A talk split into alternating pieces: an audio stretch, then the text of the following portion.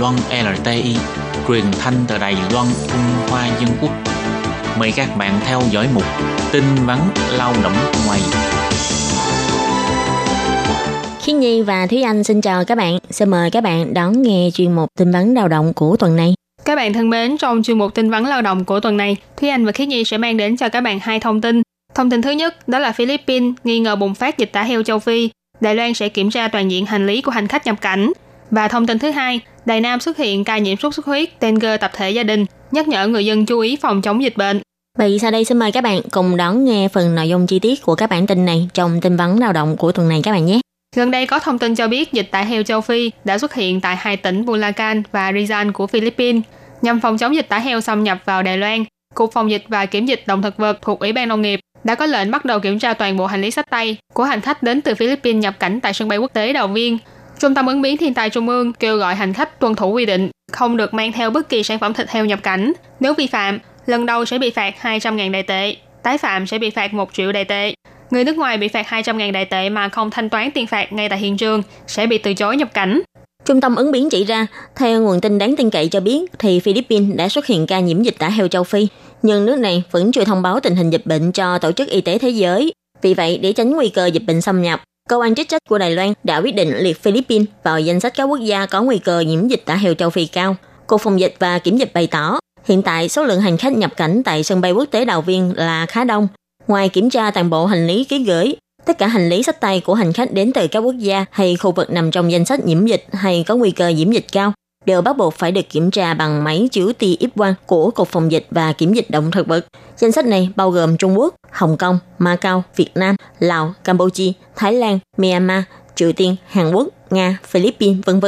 Các sân bay khác hiện cũng có chấp hành kiểm tra toàn bộ hành lý ký gửi và hành lý xách tay của tất cả hành khách nhập cảnh bằng máy chiếu tia X-quang của Sở Quan vụ và chó kiểm dịch của Cục Phòng dịch và Kiểm dịch. Theo thống kê của Cục Phòng dịch và Kiểm dịch, từ sau khi sửa đổi điều luật phòng chống bệnh truyền nhiễm động vật hồi cuối năm ngoái, tính đến ngày 18 tháng 8 năm 2019, những trường hợp vi phạm quy định cấm mang theo chế phẩm thịt heo nhập cảnh và bị phạt 200.000 Đài tệ, tổng cộng có 457 trường hợp. Trong đó nhiều nhất là hành khách đến từ Trung Quốc với 422 trường hợp, đứng thứ hai là Việt Nam với 34 trường hợp.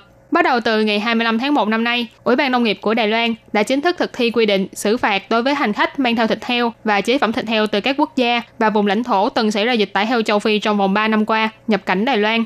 Người nước ngoài vi phạm quy định bị phạt từ 200.000 Đài tệ trở lên, nếu không nộp phạt ngay tại hiện trường sẽ bị từ chối nhập cảnh. Cơ quan chức năng giải thích thêm, lao động di trú có thẻ cư trú ERC cho nên được miễn nộp phạt ngay tại hiện trường, nhưng sau khi nhập cảnh thì vẫn sẽ bị hối nộp phạt. Còn nếu chỉ có hộ chiếu mà chưa có thẻ cư trú thì vẫn sẽ bị buộc phải nộp phạt ngay tại chỗ. Wow, 200.000 Đài tệ ở đây là gần 150 triệu đồng Việt Nam đồng rồi phải không Thúy Anh? Thì đây là một số tiền khá là lớn đối với các bạn, bất kể là bạn làm việc ở Đài Loan đã lâu hay là bạn vừa mới tới Đài Loan. Và bây giờ là thông tin thứ hai, ngày 24 tháng 8, Sở Quản lý Dịch bệnh thuộc Bộ Y tế Phúc lợi đã tuyên bố lại thêm một ca nhiễm bệnh sốt xuất huyết Dengue tại bản địa. Người đàn ông hơn 30 tuổi sống tại khu phía đông, thành phố Đài Nam.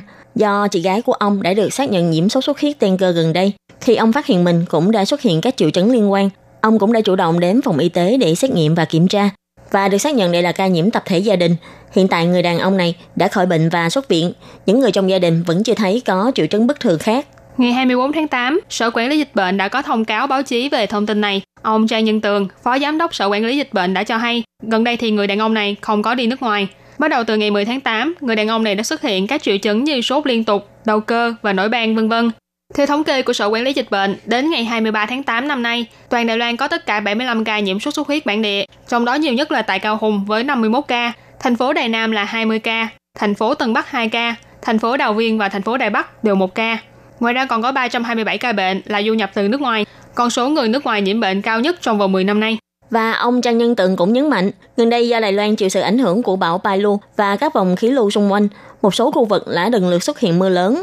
Và thông thường sau khi mưa lớn khoảng một tuần sẽ là thời gian mấu chốt trong phòng chống dịch bệnh sốt xuất huyết Dengue. Sau khi mưa tạnh, người dân cần phải tăng cường kiểm tra môi trường, xử lý các lưu chứa nước, vũng nước mưa để tránh không cho muỗi vằn truyền bệnh phát triển. Các bạn thân mến, trong chuyên mục tin vắn lao động của tuần này, Thúy Anh và Khiến Nhi đã gửi đến cho các bạn hai thông tin về dịch tả heo châu Phi và sốt xuất huyết Dengue. Chuyên mục tin vắn lao động của tuần